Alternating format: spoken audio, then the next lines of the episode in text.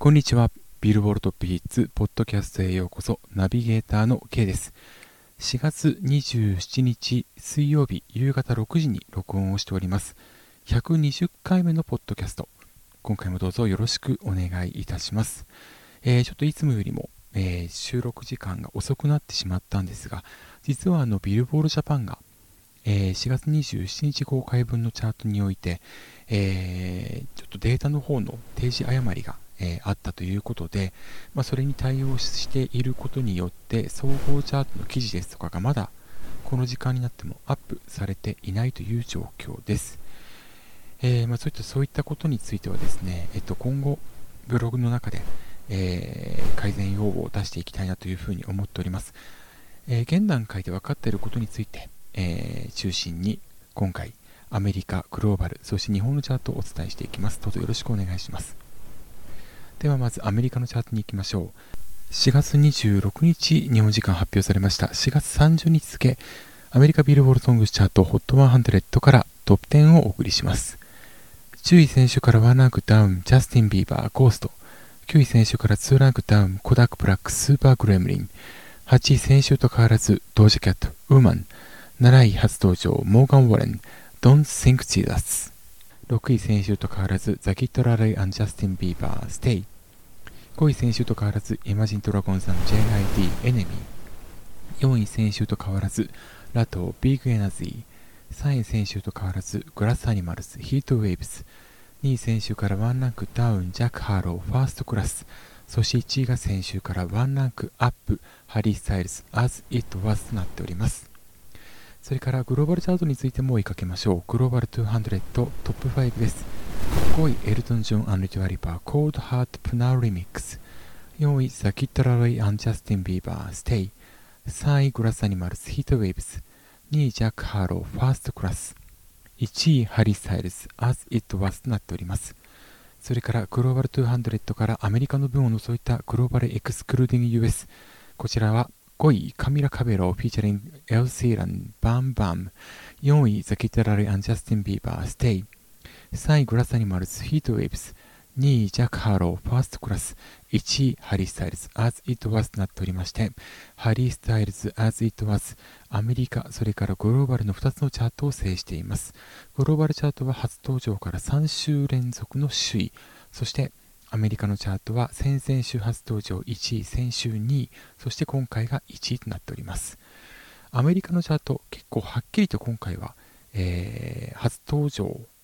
からの翌週、それから、えー、さらにその翌週というチャートの動向、典型的なパターンとなっていると言えるんじゃないでしょうか。ハリー・スタイルズ、As It Was、今週3週目のエントリーです。ストリーミング前の週から7%ダウンでこの指標に、ダウンロード7%アップ、この指標に、ラジオは28%アップ、この指標9位となっております。ラジオ指標非常に早い、えー、トップ10入りというふうになりました。ハリー・サリスにとっては、えー、この指標でのトップ10入りはウォーターメロンシュガー、アドアユーに続く3曲目なんですけれども、これまで最短だったのがウォーターメロンシュガーの6週でしたので、えー、その半分のわずか3週でトップ10入りしたということになります。まそれだけ注目を集めていると。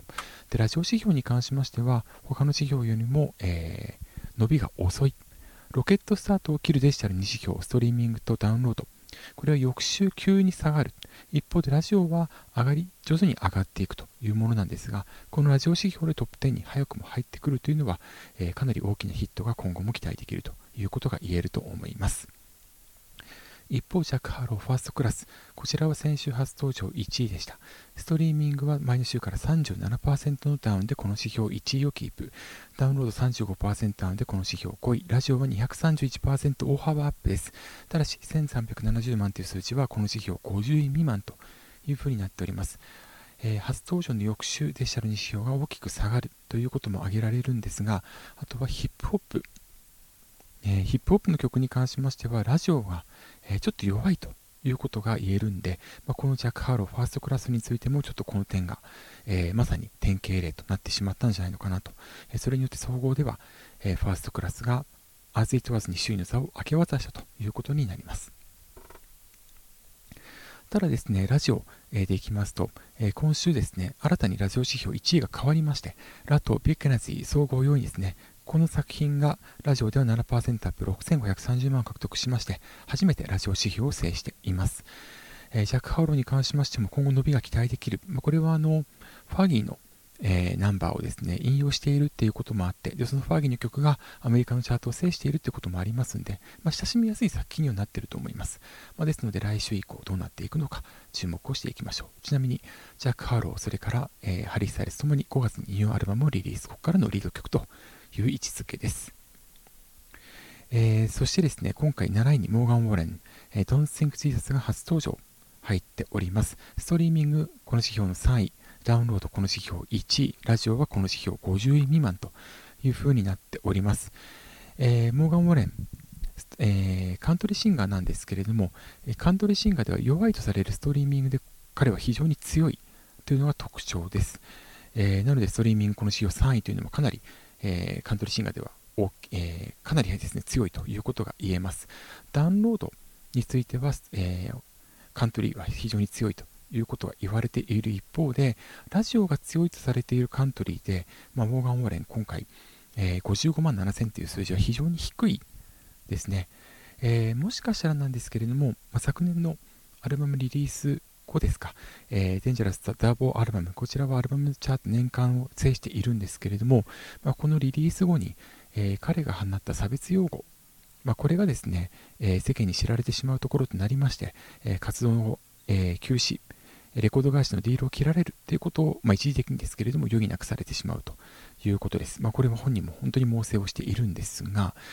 えー、今年活動再開をしまして、えー、アルバムに収録されている Sand in My Boots こちらが2月にカントリーアプレチャートを制しているので、まあ、ラジオで敬遠されているわけではないとは思うんですけれども、まあ、その中にあってはラジオはちょっと強くはないと思われます来週以降この曲もどうなっていくのか注目をしていきましょう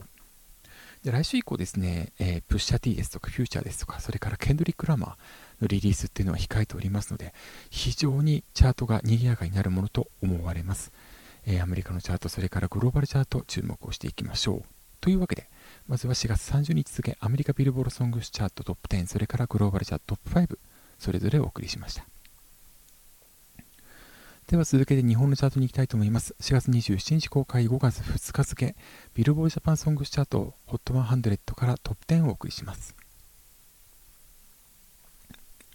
10位先週から2ランクダウン、アイブ、 LOVE DIVE。9位バンプオブチキン、クロノスタシス先週から6ランクのダウンです。8位先週から4ランクのアップ、優里、ベテルギウス。7位先週から3ランクダウン、星野源、喜劇。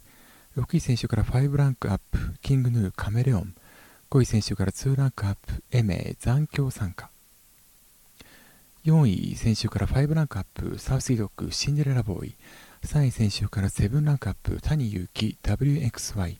2位選手から4ランクアップ、オフィシャルヒゲダンディズム、ミックスナッツ。そして1位選手から14ランクのアップ、INI コー119となっております。先週はですね、トップ10に初登場が、え、7曲、ま、うち5曲が HOT100 にも初登場ということで、かなり、え、入れ替わりがありました。またチャートポリシーの変更もあったということも影響しているんですけれども、えー、先週15位にダウンした INI の Call119 こちらがフィジカル整列20日差に伴いまして、えー、14ランクアップ初の頂点となりました、えー、デビューナンバーえー、そのシングルのリード曲となっておりますロケッティアなんですけれども、えー、同日リリース、フィジカルリリースとなっておりました、えー、BE:FIRST のギフテッド。に、えー、トータルで敗れるということになっておりましたので、INI にと INI にとっては失礼しました。今回、悲願の初の頂点ということになります。えー、非常にですね、フィジカルセールスが強いのも特徴で、今回は74万2208枚を売り上げております。今年度、2021年12月8日公開分以降では、スノーマンブラザービートの80万9082枚、えー、同じくスノーマンシークレットタッチ75万618枚に次ぐ、えー、本年度3番目の最多初週セールスを獲得しました。しかも、えー、ロケッティアをリード曲とします前作 A、今回は I なんですが、前作 A はですね、初週48万9587枚売り上げておりまして、えー、25万枚以上のえー、今回上乗せというふうになっておりますので、非常に強いということが言える。その一方で、えー、ちょっと気になることがあります。これがですね、えー、8指標のうちですね、フィジカルセールスは1位となっておりました。その一方で、えー、デジタルじゃないですね、ごめんなさい、ルックアップ。こちらが今回ですね、えー、2位という形になっております。これが非常に気になる点として挙げられます。ルックアップっていうのは CD をパソコンですとか、えー、いったインターネット接続機器に、えー、インポートした際に、インターネットデータベースのグレースノートにアクセスする数を示します。でこれはですね、えー、インポートをするときに自動で歌手名や曲名、えー、アルバムタイトルですとかが出てくると思うんですが、それがグレースノートにアクセスしたことを示しています。で、これによるとですね、この、えー、コール119、えー、フィジカルセールス1に対してルックアップが2となっておりまして、このルックアップ何を示すか、何を推測可能とするかというと、実際の購入者数、いわゆるユニークユーザー数、それからレンタル枚数というものを、えー、示すと、示すといいますか、まあ、ある程度予想する、できるものとして、このルックアップというのは活用されます。で、このルックアップ指標なんですけれども、先週1位、今週は16位にダウンしたキングプリンスのラビン U が、えー、ルックアップ指標を制しているんですね。で、フィジカルセールスに関して言いますと、この Lovin' U、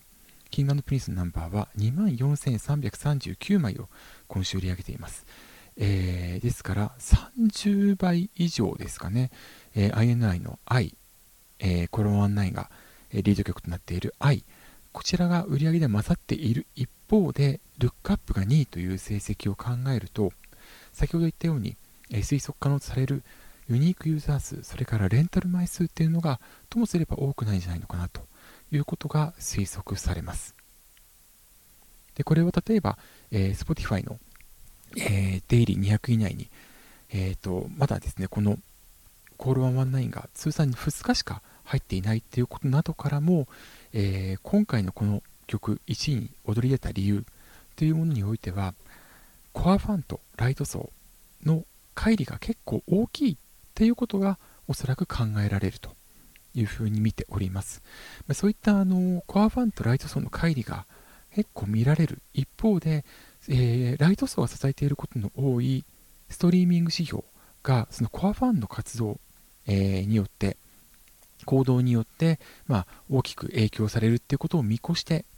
えー、ビルボールジャパンソングスチャートはですね先週4月20日公開分4月25日付からえー、この指標における一部、え、サブスクサービス